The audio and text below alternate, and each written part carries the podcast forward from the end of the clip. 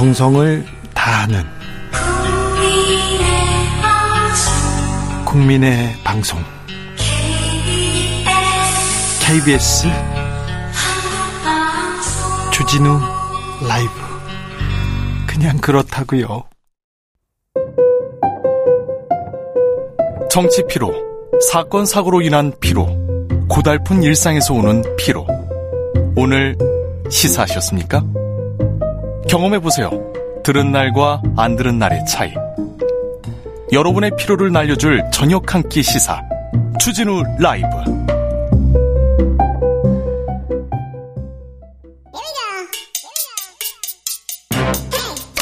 뉴스를 향한 진지한 고민 기자들의 수다. 라이브 기자실을 찾은 오늘의 기자는 은지혁이요. 시사인 김은지입니다. 네. 자, 준비한 첫 번째 뉴스는요?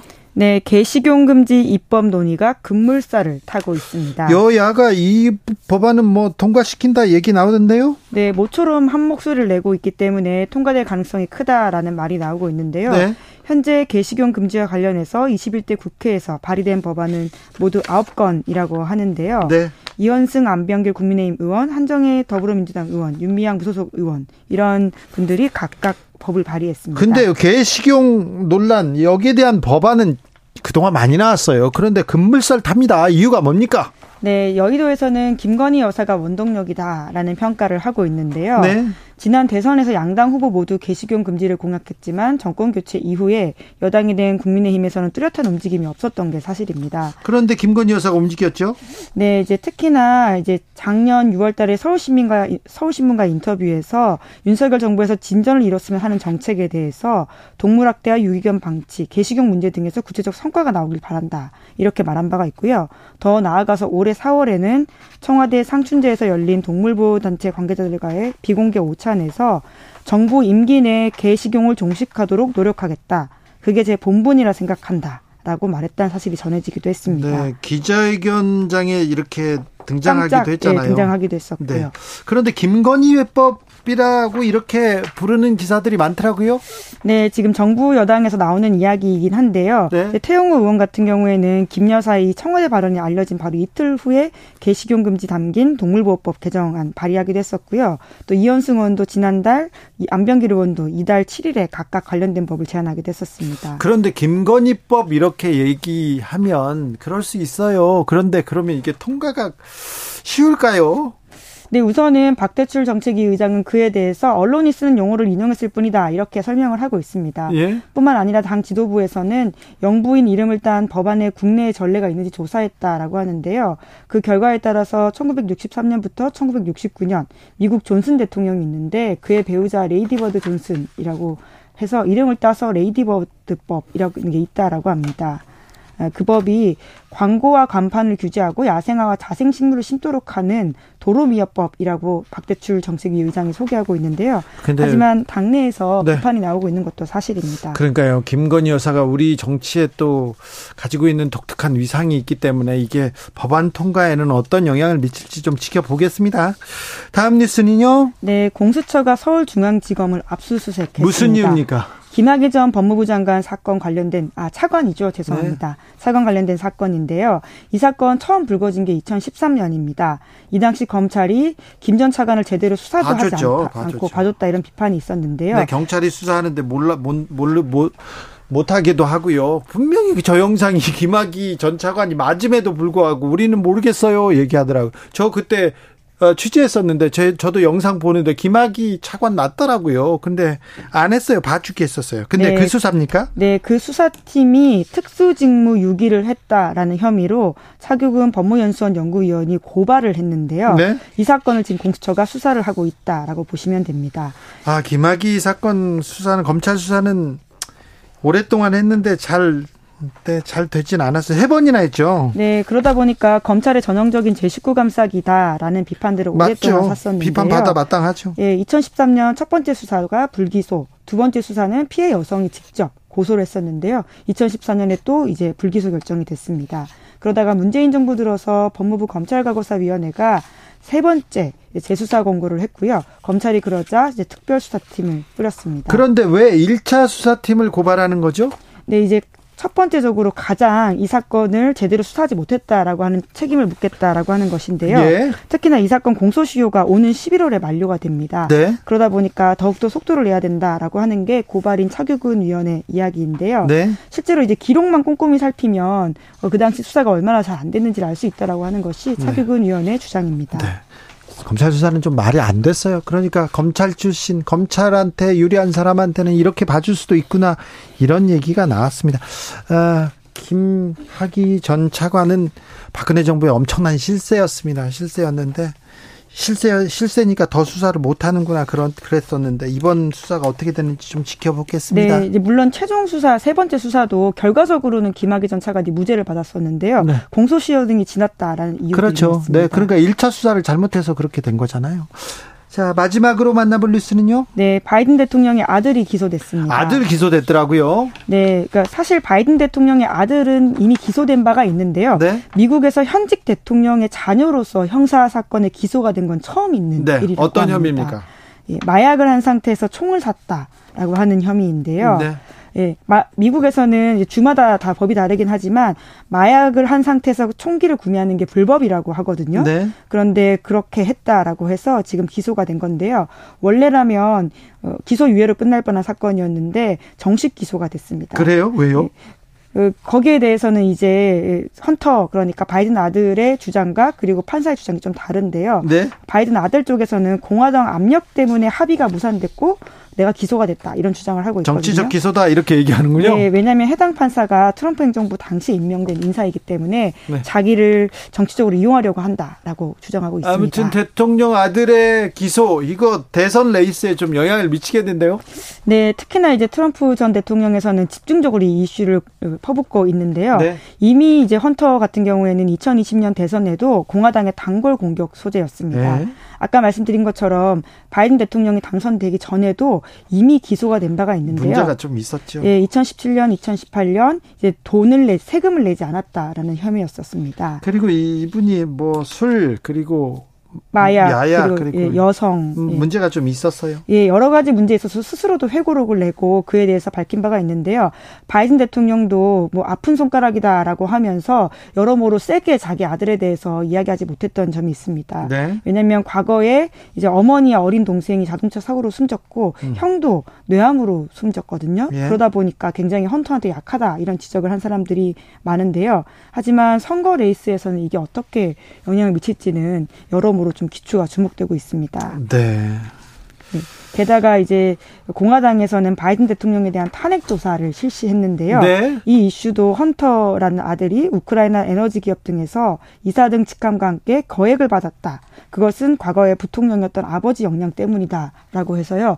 직접적으로 바이든을 공격하고 있습니다. 자, 메카시 하원 의장이 직접적으로 지금 바이든 탄핵한다 꺼내니까 또 바이든 대통령의 지지율이 올라갑니다. 네. 탄핵 카드만 나오면 또 절 반대의 효과를 또 보입니다. 네, 서로 지지층이 이제 뭉치기 때문이라고 보이는데요. 네. 아무쪼록 이 헌터의 취업이나 관련된 수사는 대, 바이든 대통령의 영향력이 계속 이제 공세가 될 수밖에 없어서 네. 헌터에 대한 재판, 검찰 수사, 하원 조사 이런 것들이 부담이 될 수밖에 없다라는 전망이 나오고 있습니다. 재선으로 가는 길 아들 문제가 또 불거졌네요. 탄핵도 나왔고요.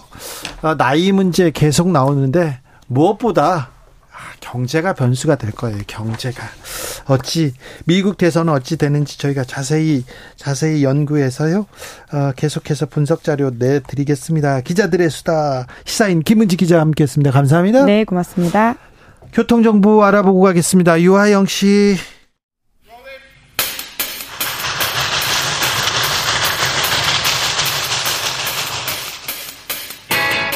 오늘도 열심히 돌아갑니다. 정치발전소 장앤장. 정치평론계 최고수입니다. 두 분 모셨습니다. 장성철 공론센터 소장 어서 네, 오세요. 네, 안녕하십니까. 장성철입니다. 그리고, 그리고 장윤선 정치전문기자 어서 오세요. 네, 안녕하십니까. 네, 신원식 국방부 장관 후보자. 네, 쿠데타를 이렇게 계속 왜 머리, 귀를 감싸세요? 아, 머리 감쌌어. 머리 네. 아파요. 이완용 발언은 어떻게 생각하세요? 신원식 후보자가 네. 부적절하고 국민들이 일반적으로 가지고 있는 상식적인 말을 안 한 것들이 네. 많아서 네.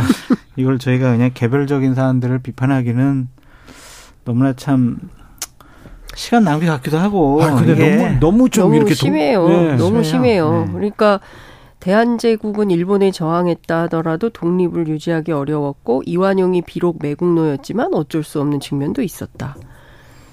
우리는 매국노의 상징으로 이완용을 비난하지만 당시 대한제국은 일본에 저항했다 하더라도 일본과 국력 차이가 너무 현저해서 독립을 유지하기가 어려웠다. 아니 이분은요 역사의식도 그렇지만 국어도 좀 부족하신 아니, 것 같아요. 아니 그러니까 너무 말이 안 돼 앞뒤가. 아니 그렇기도 하고 이거는 군인으로서 절대로 가져 아니 대한민국 군인 아닙니까?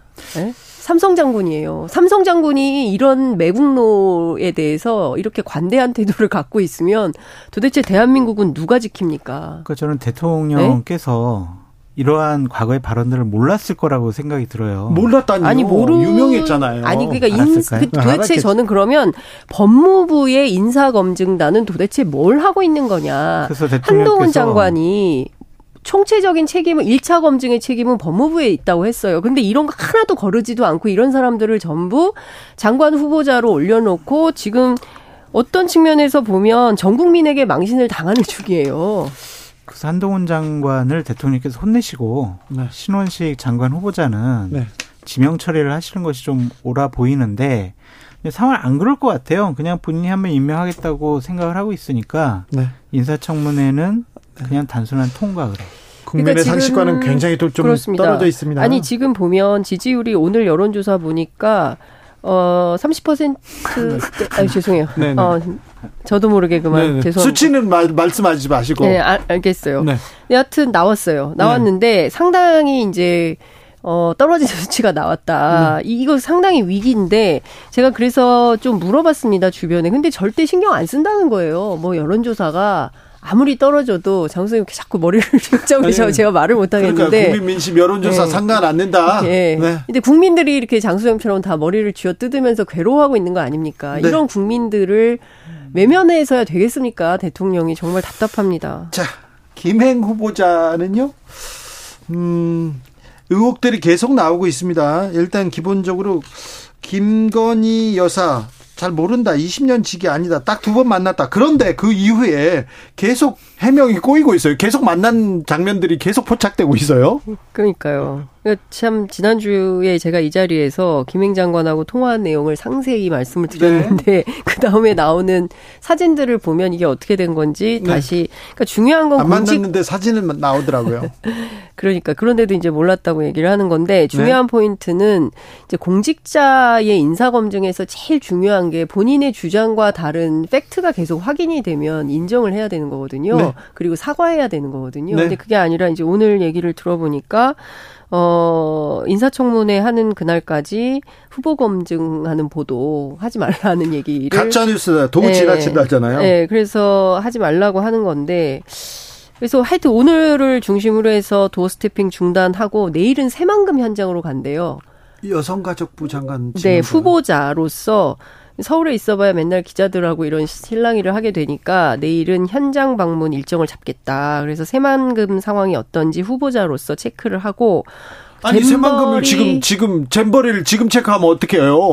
잼버리 조직위 당시 사무총장도 만나려고 한다. 이제 이런 얘기를 하고 있습니다. 그러니까 신원식 후보자나 김행 후보자가 본인들이 해명하고 변명하는 것들을 이 자리에서 소개하는 것들이 과연 적절한 것이냐, 무슨 의미가 있는 것이냐 그런 생각이 들 정도로 상당히 사실과는 다른 거, 그, 거짓말은 하면 안 되죠. 그러니까 본인들의 해명과 네. 또한 밝혀지고 있는 의혹 제기되는 것들이 상당히 괴리가 있어 보인다라고 말씀을 드리고요. 좌절스러워요. 뭐가 좌절스럽냐면 유인촌 장관 후보자가 제일 나아 보여요. 이렇게 지명 받은 분들 중에 제일 나아 보이는 것이 참 좌절스러운데 자전거 탄 거 말고는 별거 보여준 게 없는데요. 비전 뭐 정책 얘기하신 거 없는데요. 다른 어떤 의혹은 없잖아요. 네? 다른 의혹은 없잖아요. 아니, 다른 분들이 워낙 다른 분들이 많으니까. 워낙 많아서. 아니 그러니까 제가 유인촌 장관이 나아 보인다라는 것 그리고 그분에 대한 여러 가지 의혹 제기나 구설수가 없다라는 것이 상당히 좀 좌절스러워 보인다라고 말씀드리는데 아, 예. 네. 국민의힘 의원들에게 정말 묻고 싶어요. 정말 이러한 사람들이 문재인 정권 하에서 장관 후보자로 지명되거나 추천이 됐을 때 과연 지금처럼 적임자예요. 와, 잘하셨어요. 이렇게 얘기할 것이냐. 정말 국민을 대표하는 의원들을 이러시면 안 돼요. 그냥 청와대나 대통령의 발언과 선택을 옹호하기 위해서 국회의원직을 수행을 한다? 이거는 국회의원 자격 없다라고 생각이 들고 결국에는 모든 것이 공천 때문인 것 같아요. 그냥 본인들 그냥 그 지역에서 공천 받으면 당선될 것 같으니까 대통령에 대한 어떤 조언이나 비판 전혀 못 하고 있잖아요. 네. 이건 정말 대단히 잘못된 일들이 벌어지고 있어요. 네. 김행 후보자 수첩에서 장성철 소장님 이름이 나왔던데요. 그 아, 사진 어떻게 보셨어요? 그 옛날 거, 옛날 거. 옛날 거? 본인 수첩의 앞장에다가 적어놓은 거고. 아, 장성철 소장님을 그렇게 이렇게 다 네, 높게 네. 평가하고 이렇게 다 열심히 적으셨 평가한 건 네. 아닌 것 같고요. 그냥 그러한 얘기들이 있으니까 본인 방송할 때 참고하려고 했던 것 같은데 저는 뭐 저를 비판을 하고 욕하고 제가 처음에 저번 주 화요일 날 뭐 친분서를 얘기했기 때문에 제가 뭐 그런 문제 제기 원흉이라고 생각은 드는데 네. 그게 중요한 게 아니잖아요. 뭐 알 수도 있죠. 아, 그렇죠. 그렇게 친분 관계 있을 수 네, 있죠. 있을 수 아유, 제가요 위키트리 뭐 하고 아니면은 청와대 대변인 할 때 몇번 네. 행사장에 가서 봤다 만났다 뭐 어. 이건 뭐가 문제겠어요. 네.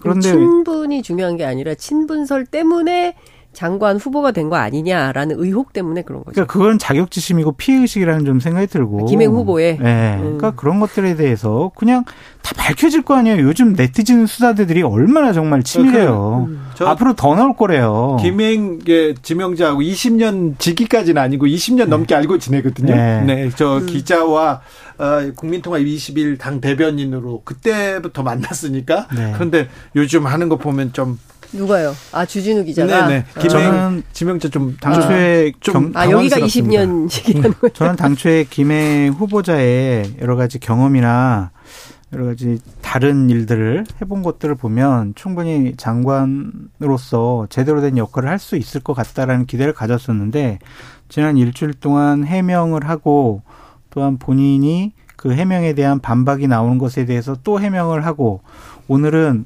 저는 더 이상 얘기하지 않겠어요. 저런 모습을 보고 장관 후보자로서도 자격이 없는 사람이 아니냐라는 판단이 들었습니다. 네. 유인천 장관 후보자가 제일 나아 보인다. 서글프다. 여기까지 하겠습니다. 근데 실제로 그 화살을 자기가 다 맞는 것 같다라는 느낌은 든다고 얘기를 하더라고요. 아, 그래요? 네. 그거 억울하겠죠. 네, 신원식 장관 후보자는 저렇게 얘기하는데도 왜 나한테만 그래? 막 이렇게 얘기하고 그렇죠. 유인천 장관 안 그러고 나한테만 그래 얘기하는 그렇죠. 지금은 가려져 있지만 네. 김행 후보자가 최근까지 방송에 나와서 패널 역할을 네. 했잖아요. 네. 그 멘트들도 계속 주옥 같은 멘트들이 어마어마하게 많아요. 그것도 네. 이제 시작일 거예요. 그래서 자, 저는 근데 저는 지금 이 세 분의 후보자에 대해서 민주당에서는 이제 지명 철회를 요구하고 있는 건데요. 근데 국민들의 눈높이에도 다 맞지 않는 분들이에요. 다른 부분 다 떠나서 저는 신원식 후보 같은 경우에는 네. 저, 좀 이런 분이 정말 국방부 장관으로 갔을 때 대한민국의 미래가 어디로 갈까 저부터도 두려움이 앞서거든요. 아니, 그 저기 국방부 장관 후보자가 쿠데타를 지금 미화하고 미화, 있으니까 쿠데타를 미화하고 친일파 이완용 이완용을 뭐 어쩔 수 없었다라고 얘기를 하고 그러면 도대체 대한민국은 아니 이 저는 말이 안 나오는 대법원장 후보자는 법을 몰라요. 법을 저 저도 재산 신고할 때 상장 네. 비상장 그거 다 알잖아요 그럼요. 기자들도 그런데 법을. 몰라가지고 지금 예? 신고를 안 해 재산 신고를 안 했다 이런 말을 하는 정도니 이 거짓말의 수준을 이 정부의 내각 구성원 그리고 대법원장 후보자의 수준을 우리 국민들이 도대체 어느 선까지 이해를 하고 받아들여야 되는 건지 도무지 이게 지금 견적이 안 나오는 수준이에요. 그렇죠. 민주당에게 네. 요구하고 싶은 거는 대법원장 같은 경우는 국회 동의가 필수잖아요. 네. 제발 좀 부결시켜라. 부결시키라고 말씀드리고 싶고 맨날 가결 얘기하시더니 오늘은 부결. 아 저는 이재명 당 대표의 체포 동의안도 부결될 거라고 좀 계속 얘기를 했던 음. 사람 전 부결이 항상 제 네. 원칙이었다고 말씀드리고 김기현 당 대표를 비판하지 않을 수 없습니다. 이런 부적격한 세 명의 장관 후보자들을 본인이 추천했다고 얘기를 하잖아요. 아, 그래요?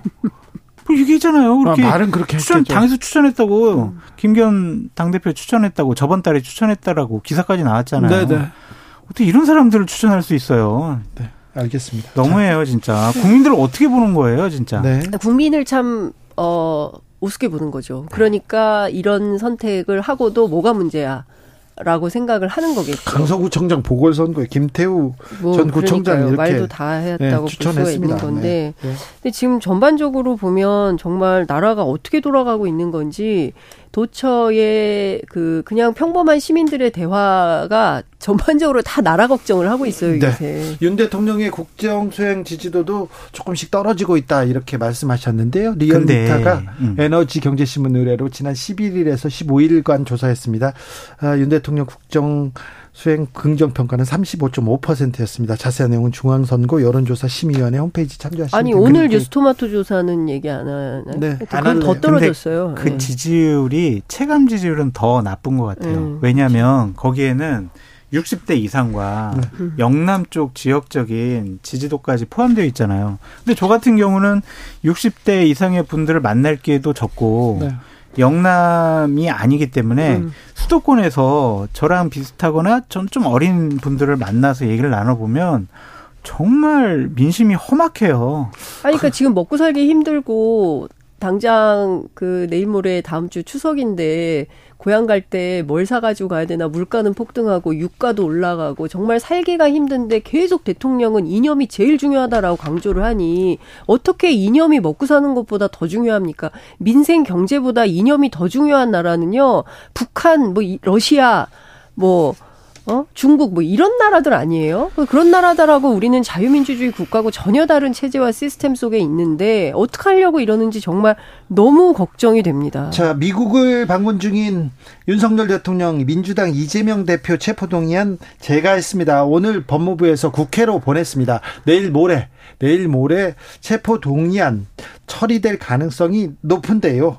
자, 아, 장성철 소장은 부결될 거야 그렇게 얘기하십니다. 네. 네. 근데 오늘 문재인 대통령이 네. 단그 병원에 찾아가서 단식을 멈춰달라고 요청을 했어요. 네. 저한테 질문한 끝이에요, 그냥.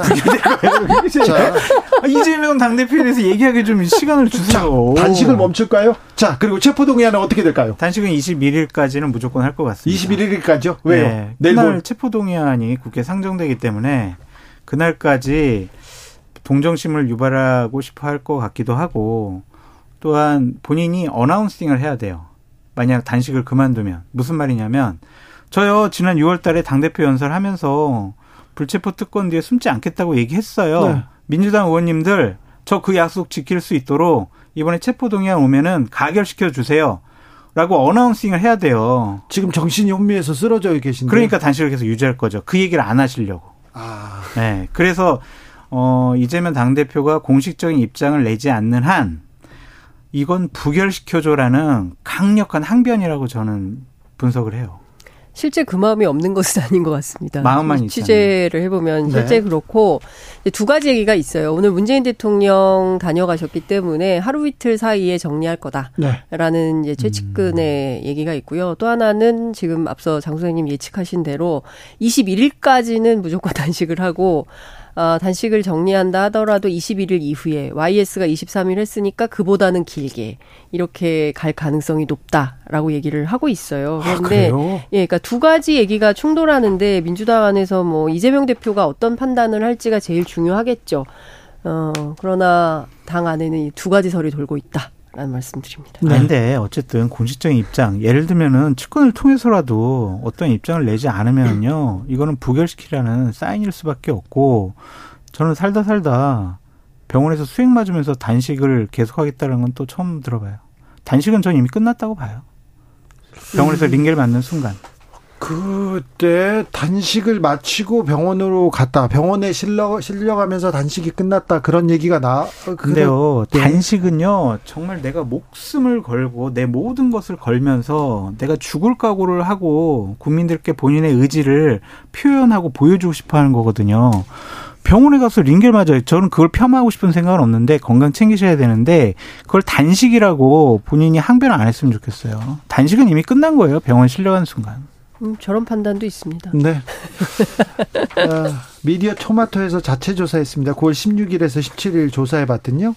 윤 대통령 직무수행 긍정으로 대답한 응답은 28.5%였습니다. 중앙선거 여론조사 심의위원회 홈페이지 참조하시면 됩니다. 음. 그런데요, 자, 그래서 민주당은 어떻게 생각을 할지 참 지켜보겠는데, 근데 네. 아 민주당이나 민주당도 그렇고 국민의힘도 그렇고 마음은 더 공천에 다 가 있는 것 같아요. 그래서 다음번에 공천권은 누가 지는 거야? 공천 얼마만큼 주는 거야? 계속 얘기하는데 그런데 국민의힘에서는 용산 차출설 계속 나옵니다. 음. 차출설이 아니죠, 그냥 뭐 그, 이렇게 내보내 달라고 그냥 지시한 거죠. 그래서 지금 뭐 어떤 비서관이 사표 썼다, 누가 나온다, 어떤 수석이 움직였다 이런 얘기 계속 나오고 있어요? 그러니까 추석 연휴 지나고 난 다음에 12월까지 좀 이렇게 계속 나올 것 같아요. 네. 지금 확정된 건 한 10명 정도로 보여지고요. 네.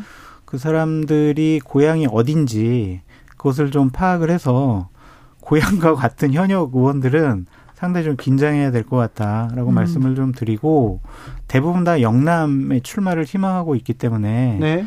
영남권의 그 지역구를 갖고 있는 국민의힘 의원들 같은 경우에는 추석이 음. 풍성한 추석이 아니라 네. 정말 불안불안한 추석이 될 수밖에 없다라고 말씀드립니다.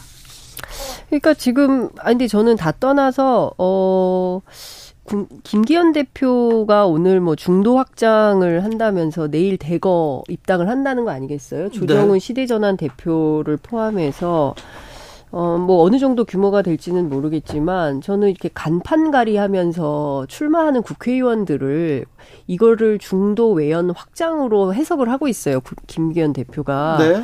근데 과연 이런 정치 행태를 중도가 찬성할까? 결국엔 기회주의적 입당인 거거든요. 한 번은 민주당 간판으로 당선돼서 국회의원 하고 그 다음에는 국민의힘으로 간판 갈아가지고 또 국회의원 한 번 더 하겠다. 조정은 의원은 사실 저기 방송이나 어디에서도 계속 친 국민의힘 예. 어, 발언을 계속하면서 구애를 예. 보낸다 이런 근데 이게 무슨 중도라고 할 수는 없는 거잖아요. 그러니까 중도 유권자들 입장에서는 황당하기 짝이 없는 해석인 거죠. 그래서 저는 이런 방식이 빅텐트다라고 주장을 하는데 이런 것을 중도 외연이라고 한다면 안 되는 거다. 그거는 맞지 않는 해석이다, 분석이다. 이제 이런 말씀을 좀 드릴 수 있을 것 같고요. 국민의힘 내부에서도 그 대통령실 행정관들 뭐 30명 내외로 해서 다 출격시키는 것은 아무래도 수도권에 사람이 없다.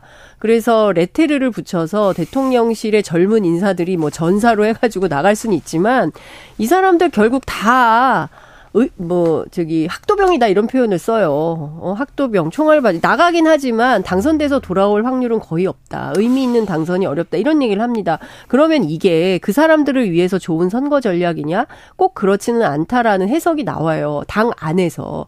저는 그럼에도 불구하고 뭐 정치는 원래 이렇게 정글 같은 거니까 뭐 이걸 할 수 있겠지만 이걸 뭐 수많은 말로 포장을 한다 하더라도 국민들은 이미 판단하고 있다. 이게 그릇된 정책이라는 걸. 그러니까 별 의미가 없는 것 같고요. 이제는 어 문재인 정권에서 일했던 사람들이 국민의힘을 선택했어. 그러니까 국민의힘이 지금 민심을 받고 있어. 라는 이미지를 주고 싶어 하는 것 같아요. 예. 그래서 뭐 남양주 시장이라든지 네. 전 국세청장이라든지 아니면 전 서울청 청장이라든지 네. 이런 문재인 정권에서 일했던 분들이 이제 국민의힘에 입당을 한다고 하는데 그게 과연 뭐 맞는 것이냐 라는 그런 생각도 들고 무슨 의미가 있는 것이냐. 과연 그들을 영입한 김기현 당대표가 내년 총선의 공천권을 행사할 수 있을 것이냐. 그들 영입했으면 좋은 지역에 내보내야 될 거 아니에요. 그런데 김기현 대표가 공천권을 행사한다. 국민의힘 주변에서도 그렇게 생각하지 않던데요. 거의 그런 생각을 하는 사람들은 없어요. 국민의힘에서 김기현 대표 아니 강서구청장도 못 하잖아요. 강서구청장도 본인은 무공천을 하고 싶다고 했고 그 얘기가 파다했어요. 그리고 마치 당론인 것처럼 기자들한테 풀을 했어요. 무공천 한다고. 그랬다가 일주일 만에 뒤집어 엎어져 가지고 김태우 청장하고 뭐그 동네에서 반발하니까 공정한 경선을 하겠다고 했지만 결과적으로는 이제 꽂는 대로 꽂히는 이런 상황이 된 거고 어쩔 수 없이만 이해해라 뭐 이런 발언까지 나오는 상황 아니겠습니까? 네. 그런 측면에서 보면 누가 김기현 대표가 공천권을 갖는다고 생각을 합니까?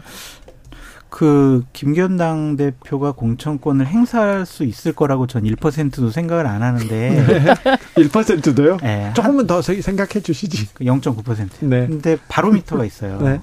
공천관리위원장이 누가 되느냐를 보시면 될 것 같아요. 네. 만약 공천관리위원장을 김기현 당대표가 대통령께 제가요 저기 지도부랑 상의해가지고 공천관리위원장 제가 임명하겠습니다. 라고 했을 때 대통령이 그래 그렇게 알아서 하세요라고 했으면은 진짜 김기현 당대표가 주도권을 갖고 있다고 볼 수밖에 없어요. 근데 뭔 소리야.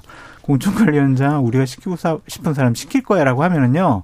완전히 그 주도권을 상실한 거예요.